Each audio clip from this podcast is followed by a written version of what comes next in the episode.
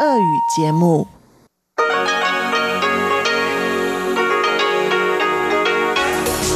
эфире Международное радио Тайваня. Здравствуйте, дорогие друзья! Вы слушаете Международное радио Тайваня, в студии у микрофона Чечена Куулар. Сегодня двадцать пятое сентября, пятница, а это значит, что в ближайшее время на волнах МРТ вы услышите выпуск главных новостей и тематические передачи.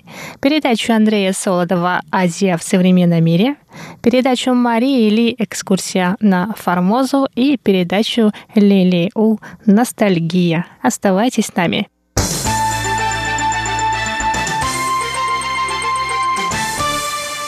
А сейчас главные новости двадцать пятого сентября. Премьер-министр Китайской Республики Тайвань Су Чжин Чан прокомментировал сегодня видеозапись, на которой Национальная освободительная армия Китая совершила пробный запуск десяти ракет одновременно.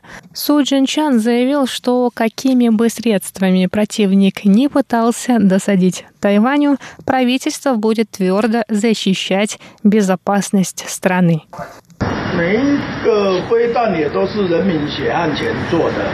Каждая ракета – это кровь, пот и деньги народа. Поэтому эти ресурсы лучше направить на заботу о нем.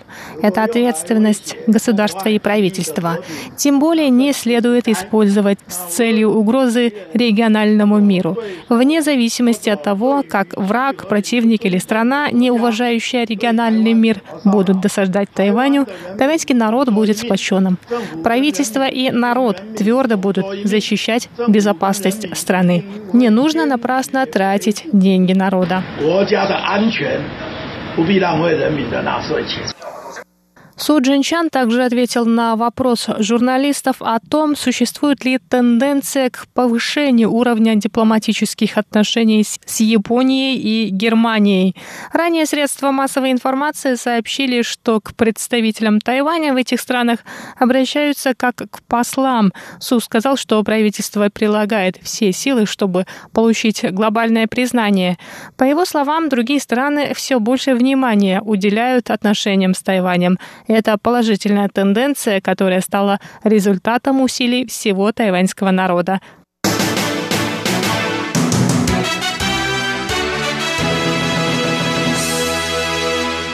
Министр здравоохранения Китайской Республики Тайвань Чен Шичжун заявил сегодня, что правительство подписало соглашение об участии в инициативе по ускорению доступа к средствам для борьбы ковид девятнадцать недели раньше. Он добавил, что тайваньское правительство внесет депозит уже в октябре. Премьер-министр Су Чжин Чан в свою очередь сказал, что Тайвань обеспечит людей вакциной от ковид девятнадцать тремя способами. Во-первых, поддержит местные компании, разрабатывающие вакцину. Во-вторых, закупит вакцину в других странах на лучших условиях и, наконец, будет сотрудничать с другими странами в разработке вакцины. КОВЭКС или инициатива АСТ – это инициатива Всемирной организации здравоохранения, которая позволяет в сотрудничестве с правительствами и производителями добиться, чтобы вакцина от ковид девятнадцать была доступна как богатым странам, так и странам с низким уровнем дохода.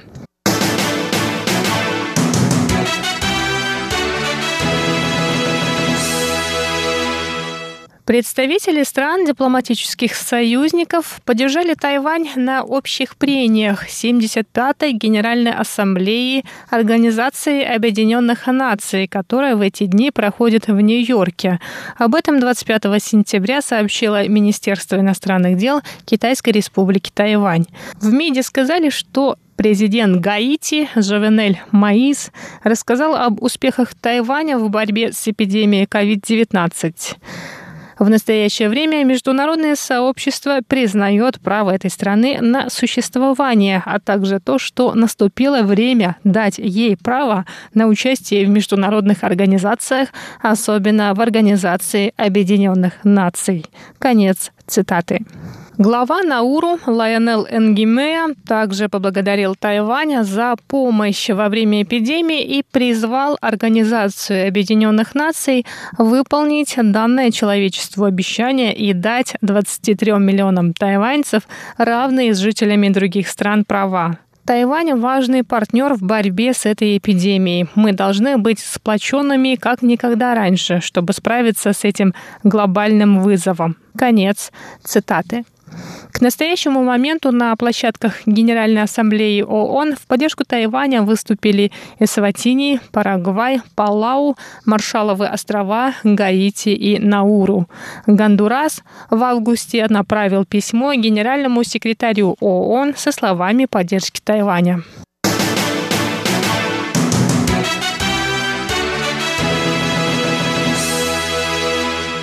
Слушатели Международного радио Тайваня теперь могут скачать новое мобильное приложение для телефона с операционными системами Android и iOS. В приложении доступны все передачи четырнадцати языковых служб Международного радио Тайваня. Мы предлагаем вниманию слушателей актуальные новости в текстовом виде, радиопередачи и видеорепортажи о Тайване. И все это доступно в одном приложении. В новом приложении вы можете увидеть четыре раздела: новости, передачи, час передач и плейлист. Теперь вы можете внести любимые передачи в плейлист, а также делиться ссылками на них в социальных сетях прямо из приложения. Скачать приложение эр ти ай ту гоу можно в App Store или Google Play. Найти его можно по китайскому названию Taiwan Jin или по названию эр ти ай латинскими буквами. Ссылки на приложения в магазинах App Store и Google Play приведены в этой новости на сайте русской службы эм эр тэ. Если вы перейдете по ссылке на Google Play, чтобы скачать это приложение для телефонов Android, то язык приложения автоматически применяется в соответствии с установленным языком вашего аккаунта. Кроме того, в этой новости вы можете найти ссылку на скачивание приложения для мобильных телефонов с операционной системой iOS.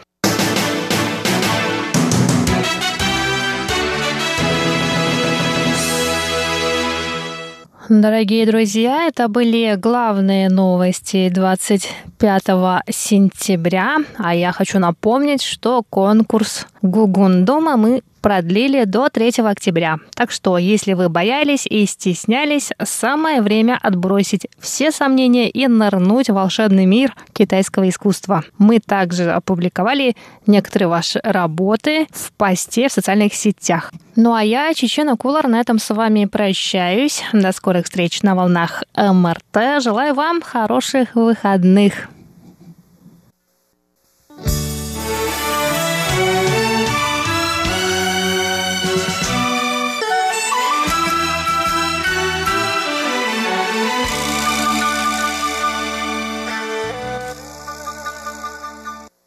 Здравствуйте, дорогие слушатели Международного радио Тайваня.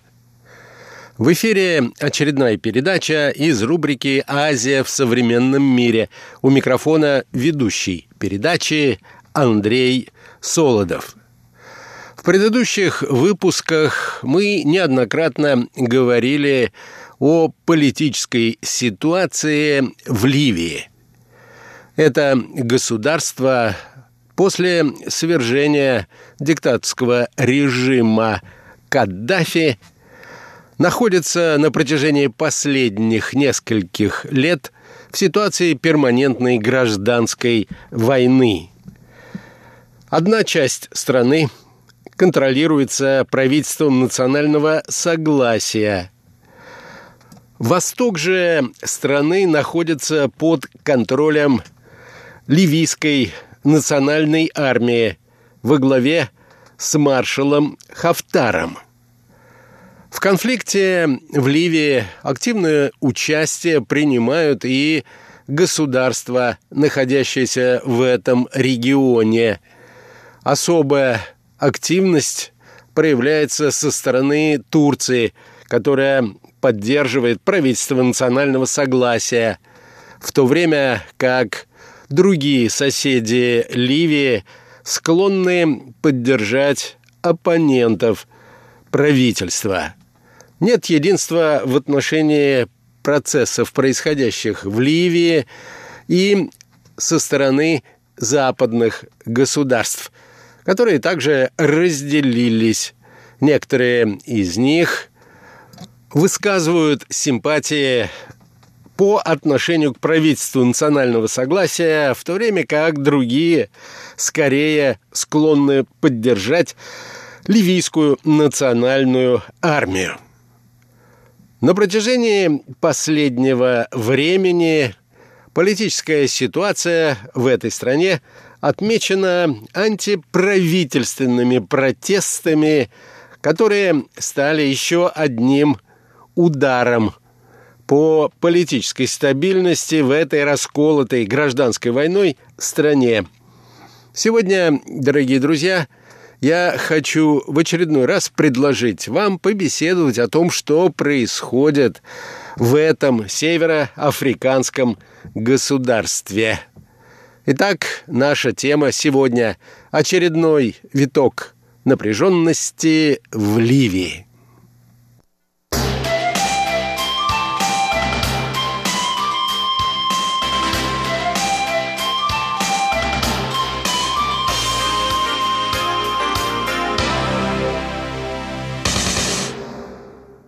На этот раз демонстрации охватили обе части страны. Запад, который находится под контролем правительства национального согласия, и Восток, который удерживает ливийская национальная армия. Вместе с митингами власти сталкиваются с глубоким внутренним кризисом, а в средствах массовой информации все чаще появляется фамилия диктатора Каддафи. Однако в настоящее время обсуждают политические амбиции его сына Саифа Аль-Ислама, который объявил о намерении принять участие в политической борьбе Ливии в случае успеха занять пост нового лидера государства.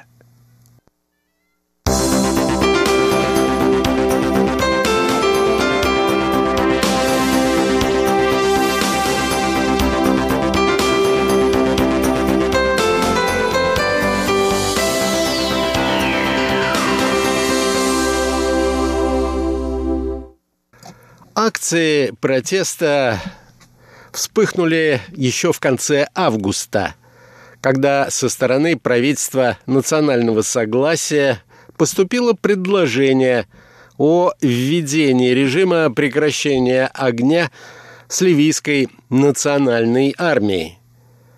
Однако демонстранты с этим фактически не связаны, поскольку люди потребовали отставки руководителей обеих сторон конфликта из-за того, что политическая и экономическая ситуация в Ливии представляются неразрешимыми.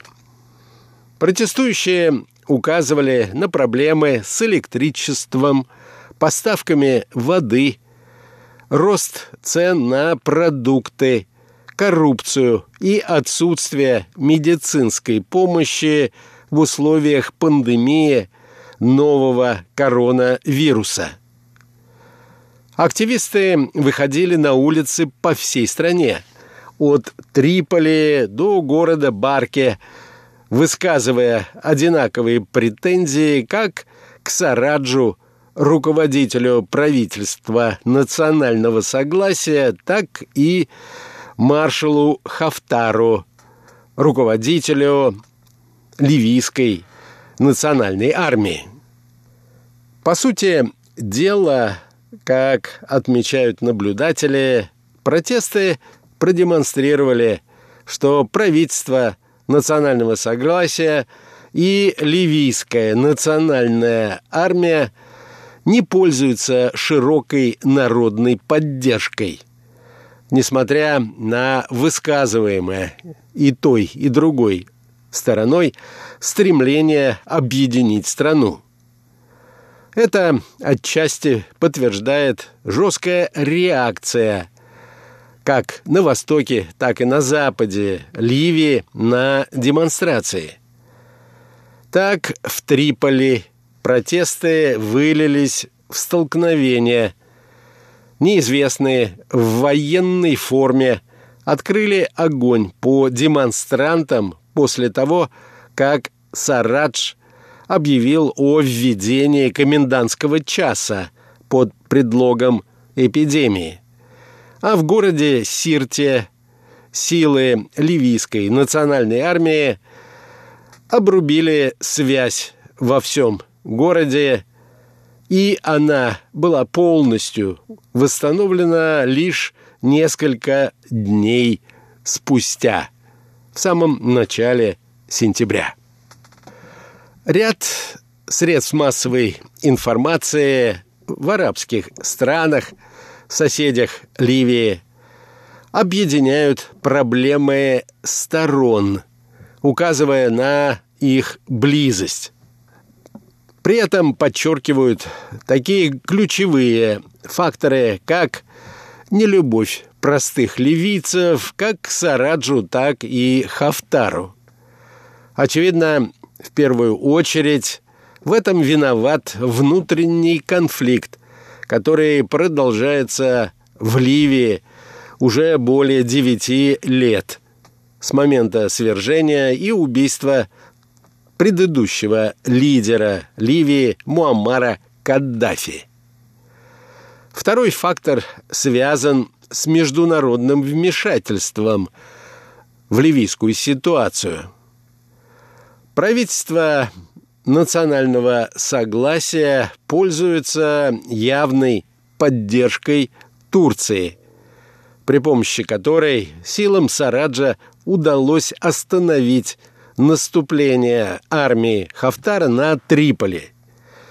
Если же говорить о ливийской национальной армии, то ее основные союзники – это Египет и Объединенные Арабские Эмираты. Как Хафтар, так и Сарадж пытаются добиться своих целей с помощью поддержки других стран, тем самым теряя легитимность и популярность среди ливийского народа.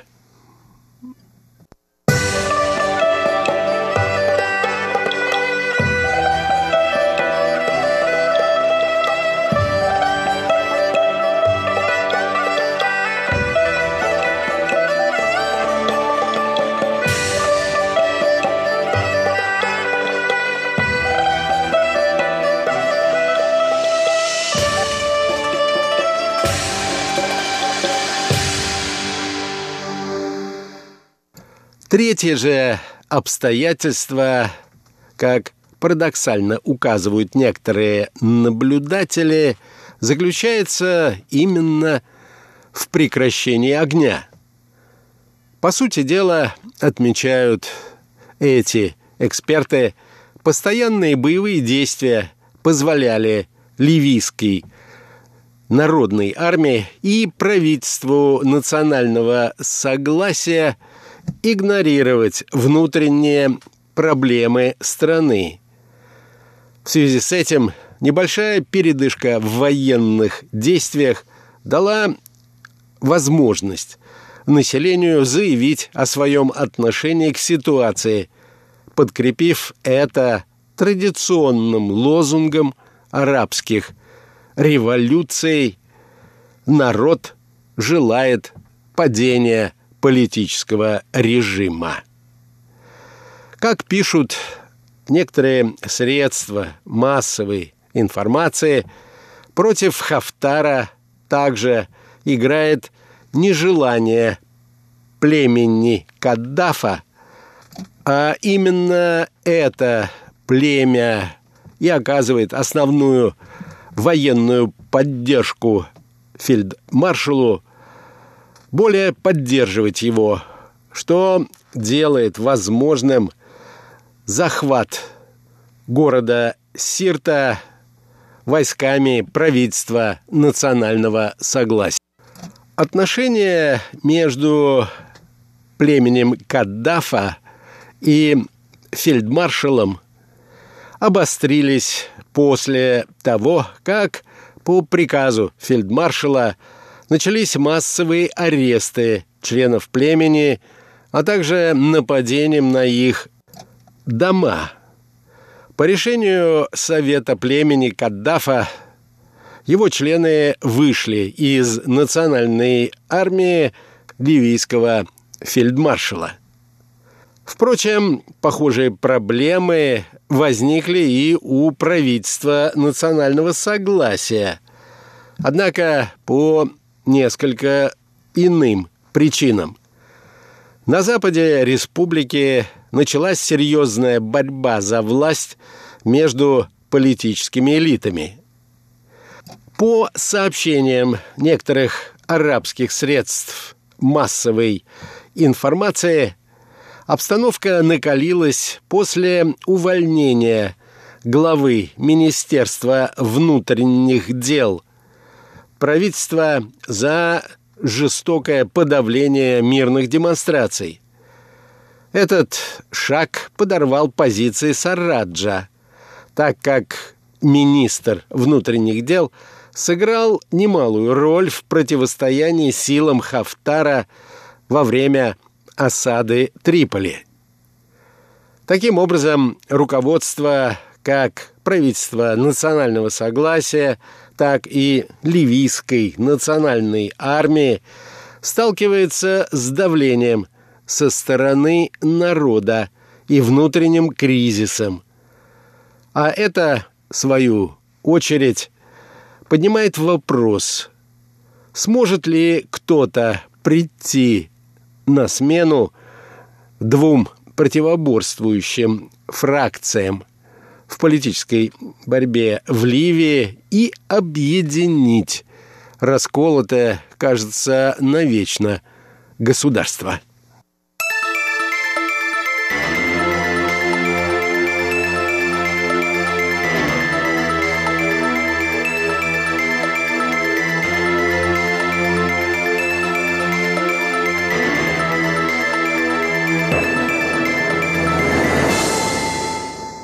Складывается впечатление, что в настоящее время явных лидеров, претендующих на то, чтобы стать объединителем Ливии, нет ни у Востока, ни у Запада. Однако ряд западных и арабских средств массовой информации указывают все-таки на возможного претендента. А это сын покойного ливийского диктатора Муаммара Каддафи Саиф Аль-Ислам Каддафи. Он объявил о своих политических амбициях еще два года назад, когда международное сообщество активно пыталось организовать парламентские и президентские выборы в Ливии. Эти попытки были сорваны в апреле прошлого года, когда ливийская национальная армия предприняла наступление на Триполи с целью установить свой контроль над всей Ливией. Плану Хафтара опять-таки помешала Турция, оказавшая поддержку правительству национального согласия и вернувшая ряд захваченных армией Хафтара территорий. В марте нынешнего года появились сообщения о том, что некоторые государства стали активно поддерживать Саифа Аль-Ислама в качестве компромиссной фигуры, которая может найти выход из затянувшегося политического кризиса в Ливии. Как писали, например, журналисты известного информационного издания Bloomberg, Одной из таких стран якобы является Россия, хотя официально Москва не ведет никаких переговоров с младшим Каддафи, да и в целом позиционирует себя как государство, которое придерживается нейтралитета как по отношению к Востоку, так и по отношению к Западу. Готовые оказать поддержку Саифу Аль-Исламу не только некоторые зарубежные политики, но и, по крайней мере, часть жителей Ливана. Племя Каддафа, по предварительным данным, подверглось атакам со стороны ливийской национальной армии за выступление в поддержку сына покойного диктатора. Да, и Ассоциация молодежи Сирта в конце августа выпустила заявление, в котором одобрила кандидатуру Каддафи-младшего на пост будущего лидера Ливии. Учитывая то обстоятельство, что племя Каддафа обладает серьезными финансовыми ресурсами, военным потенциалом и репутацией, оно вполне может склонить ряд других племен на свою сторону. Это, опять-таки, создает проблемы для Хафтара, пытающегося удержать власть на Востоке после провала наступления на Триполи. Следует напомнить, что еще в период правления его отца Аль-Саиф был известен как человек, склонный к проведению реформ, к тому же обладающий и несомненными дипломатическими талантами. Однако после падения политического режима его отца он был вынужден покинуть Ливию, поскольку политические оппоненты были готовы безжалостно расправиться с ним.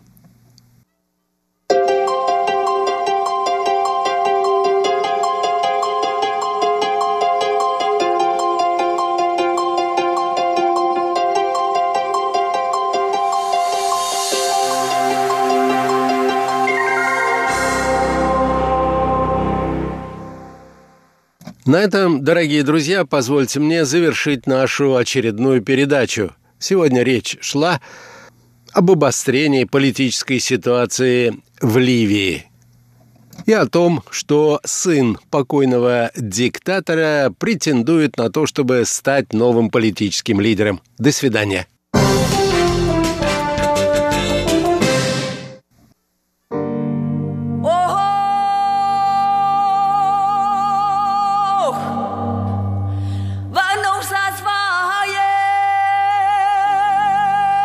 Экскурсия на Формозу. У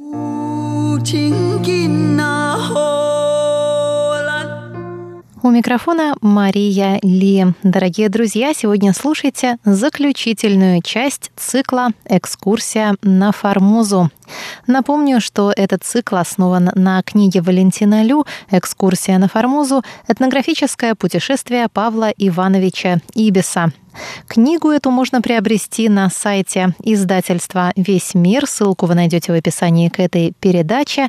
Я очень советую сделать это всем, кто интересуется историей Тайваня, российско-тайваньских отношений и, в частности, первыми контактами между Формозой и Россией. Автор книги Валентина Лю, старший научный сотрудник Института востоковедения Российской академии наук и бывший шеф-редактор русской службы Международного радио Тайваня. И закончить эту серию я предлагаю вам заключительной частью статьи Павла Ибиса «Формозский вопрос между Китаем и Японией.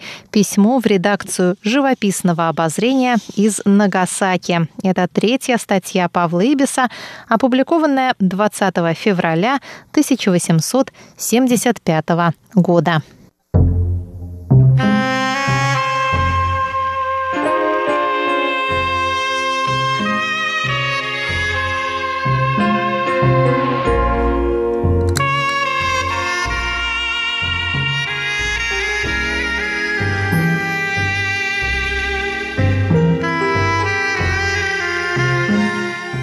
Напомню, что японцы отправили карательную экспедицию на Формозу после того, как тайваньские аборигены напали на потерпевшее крушение у берегов Формозы японское судно и перерезали большую часть экипажа.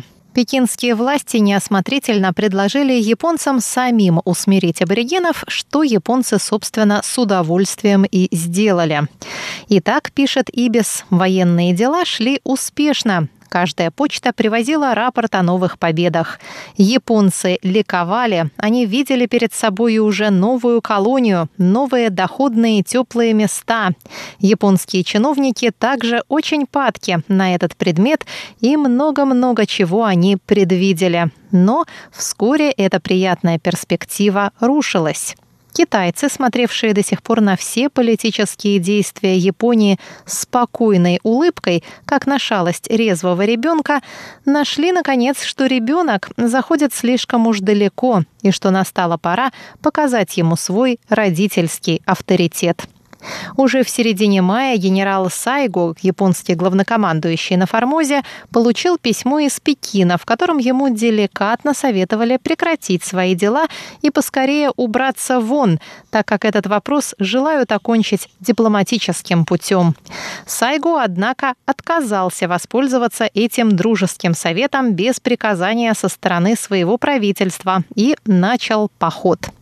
Но скоро последовало ему предписание из Иедо возвратиться в лагерь и приостановить военные действия на время переговоров с китайским двором.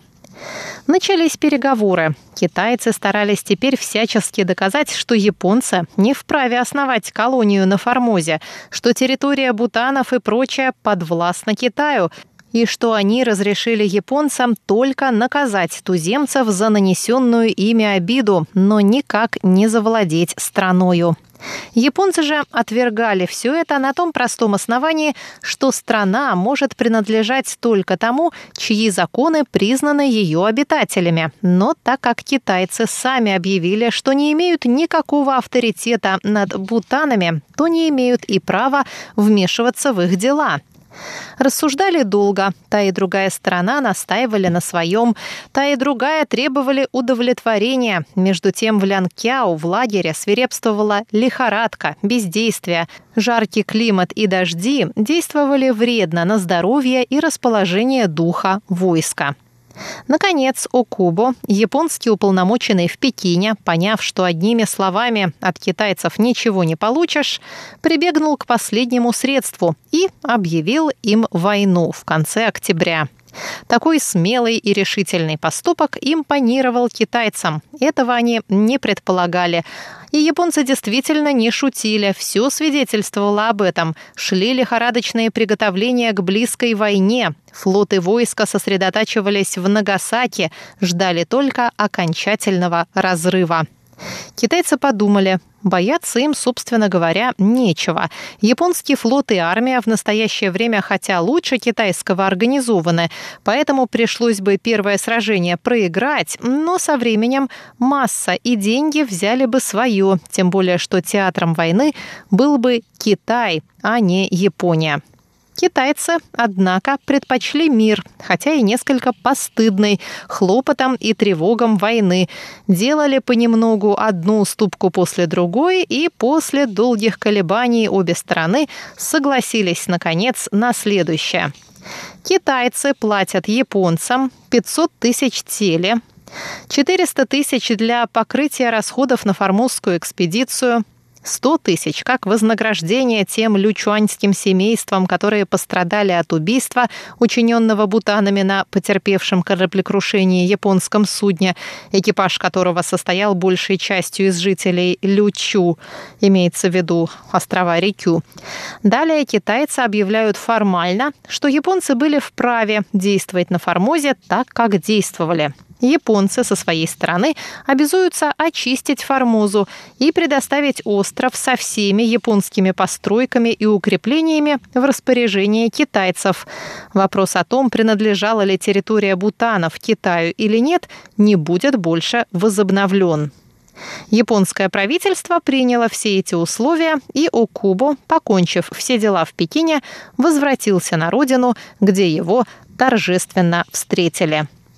Итак, японцы вышли из этих дрязг победителями, без кровопролития, без разорения, очистив себя пред остальным светом. Они добились от китайцев того, что еще никому не удавалось – сознание в нечестном поступке. Кроме того, такое разрешение формозского вопроса покончило и другой, который долго был поводом неприятностей между обеими империями. Китайцы не раз заявляли претензии на острова Лючу, напомню, Рюкю, принадлежавшие японцам, и до новейших времен не могли разъяснить, кому из них они подвластны. Но китайцы платили теперь японцам за убыток, нанесенный жителям этих островов морскими разбойниками у китайских берегов, следовательно, признают над ними власть японцев, и старых споров уже не может быть более. Предполагаемая война и победа китайцев уничтожили бы денежные средства Японии, произвели бы застой в торговле, промышленности, в прогрессе и вызвали бы новую междоусобную войну, которая влекла бы за собою, может быть, опять переворот в правительстве и упадок страны, только что начинавшей развиваться. Тайкунская партия сильна и ждет только удобного предлога и случая, чтобы поднять. А война, проигранная нынешним правительством, служила бы ей лучшим поводом. Остается нам только жалеть о тех китайцах, которые живут в Японии. Положение их теперь очень грустное. Японцы подняли носы и посмеиваются над ними. Содрали, мол, с ваших. Побоялись. Хотя они отделываются разными поводами, как то, что богатый Китай сжалился над бедной Японией и подарил ей несколько теле, но все же очень хорошо сознают, что лучше было бы, если бедная Япония заплатила эту сумму богатому Китаю, притом японцы в такую беспримерную щедрость решительно не хотят верить. Наверное, жалеют о таком мирном исходе формозского вопроса также и некоторые купцы, которые выписали себе громадные запасы всякого оружия и теперь продают его за безделицу. Подпись «Павел Ибис». И вот на этом-то мы и заканчиваем нашу серию «Экскурсия на Формозу». С вами была Мария Ли. Всего вам доброго.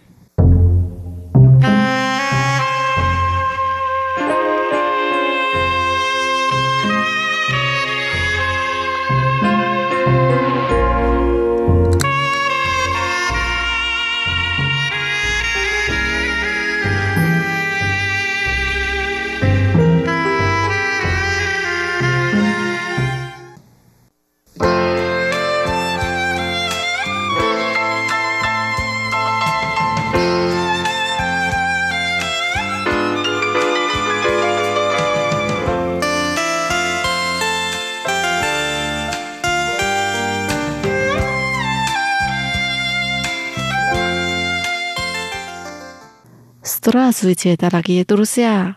Вы сейчас слушаете передачу «Ностальгия» на волне Международного радио Тайваня. Я ваша ведущая Лилия У. Мне очень приятно встретиться с вами. Сегодня с нами будет очень хорошая певица Су Рэй. Су Рэй родилась в начале пятидесятых годов. Ее талант был раскрыт в результате конкурса, в котором она участвовала, когда училась в школе. После этого она много пела в ресторанах, в кафе или в клубах английские песни. Она была первой блюз-певицей на Тайване. Сильно повлияла на тайванскую поп-музыку. Теперь давайте послушаем ее песни.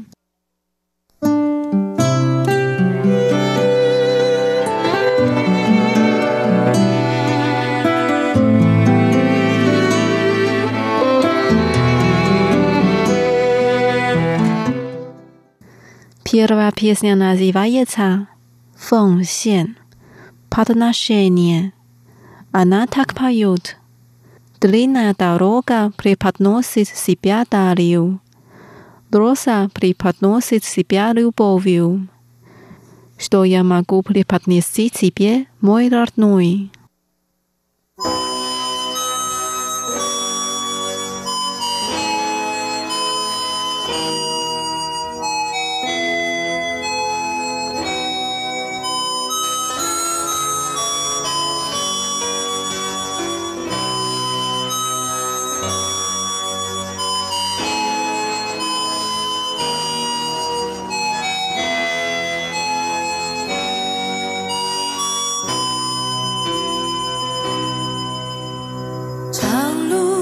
献给远方，玫瑰奉献给爱情，我拿什么奉献给你，我的爱人？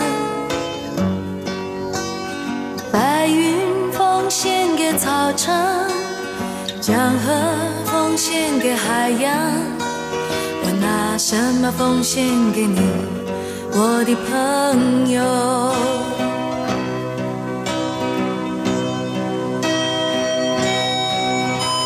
我拿什么奉献给你？我不停地问，我不停地找，不停地想。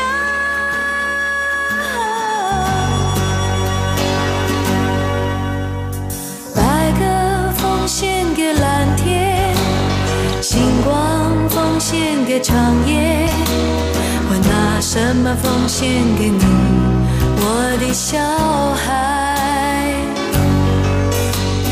雨季奉献给大地，岁月奉献给季节，我拿什么奉献给你，我的爹娘？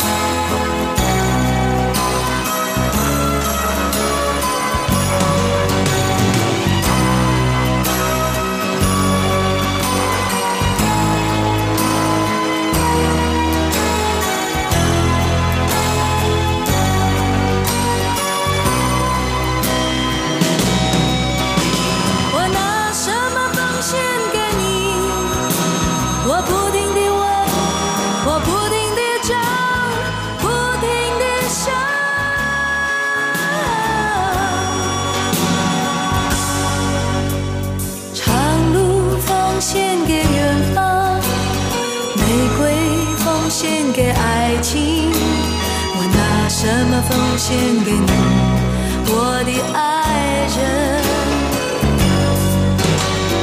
白云奉献给草场，江河奉献给海洋，我拿什么奉献给你，我的朋友？白鸽奉献给蓝天，星光奉献给长夜，什么奉献给你，我的小孩？雨季奉献给大地，岁月奉献给季节，我拿什么奉献给你，我的爹娘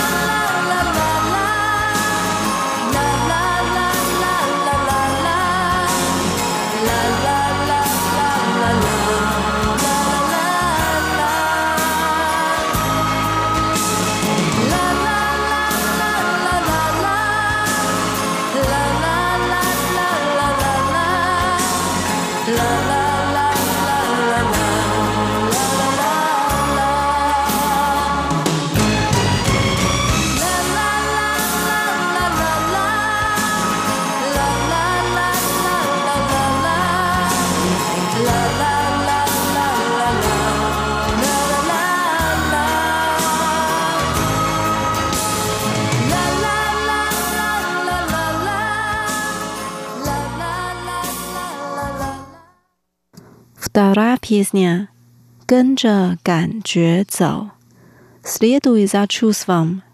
Она так поет: «Следуй за своим чувством, держи своей мечты. Голубое небо стало ближе и нежнее. Я свободна, как ветер. Вдруг оказалась совсем другой».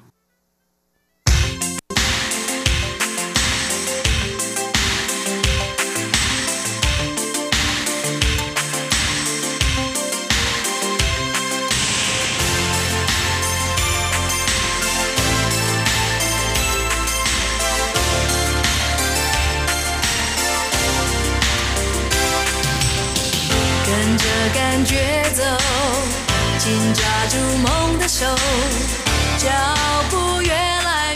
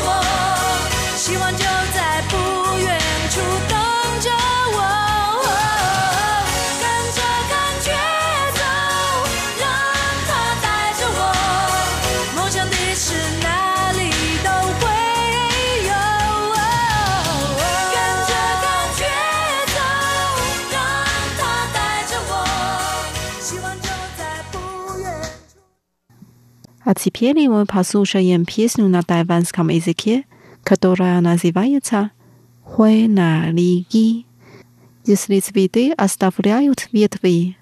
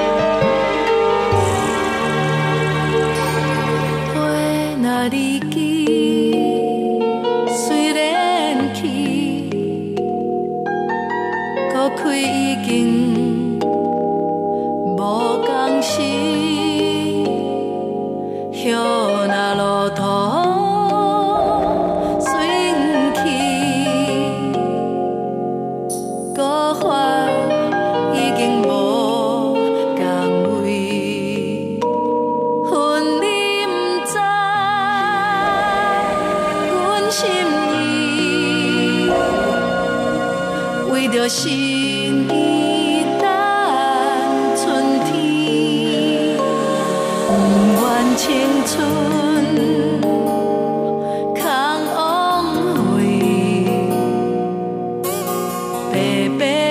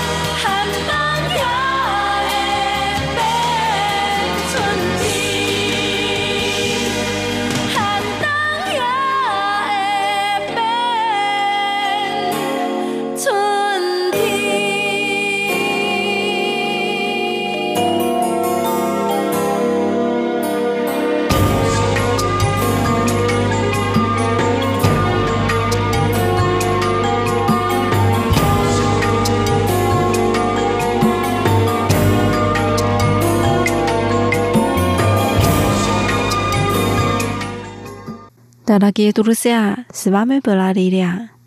Надеюсь, что песни, которые поет наша блюз-певица Су Рэй, принесли вам силу и веру. До встречи в передаче «Ностальгия» через неделю. Желаю вам хорошего настроения. Пока!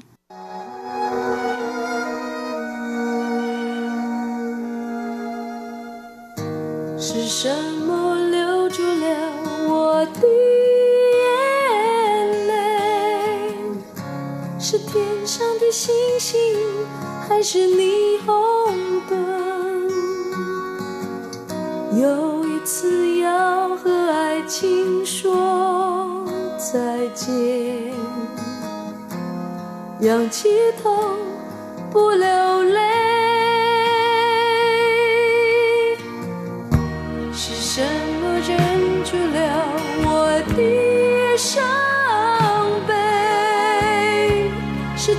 上的行人，还是夜色太美，我独自穿过了匆匆人群，一个人不流泪，啊，我告诉自己爱情已远去，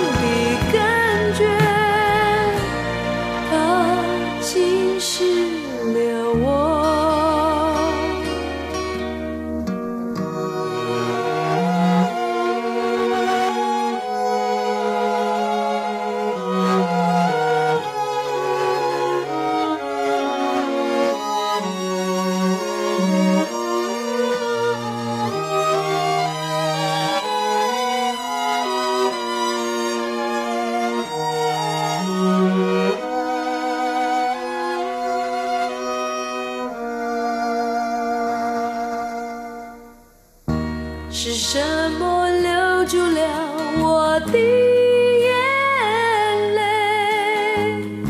是天上的星星，还是霓虹灯？又一次要和爱情说再见，仰起头不流泪。是什么忍住了我的伤悲？是街上的行人，还是夜色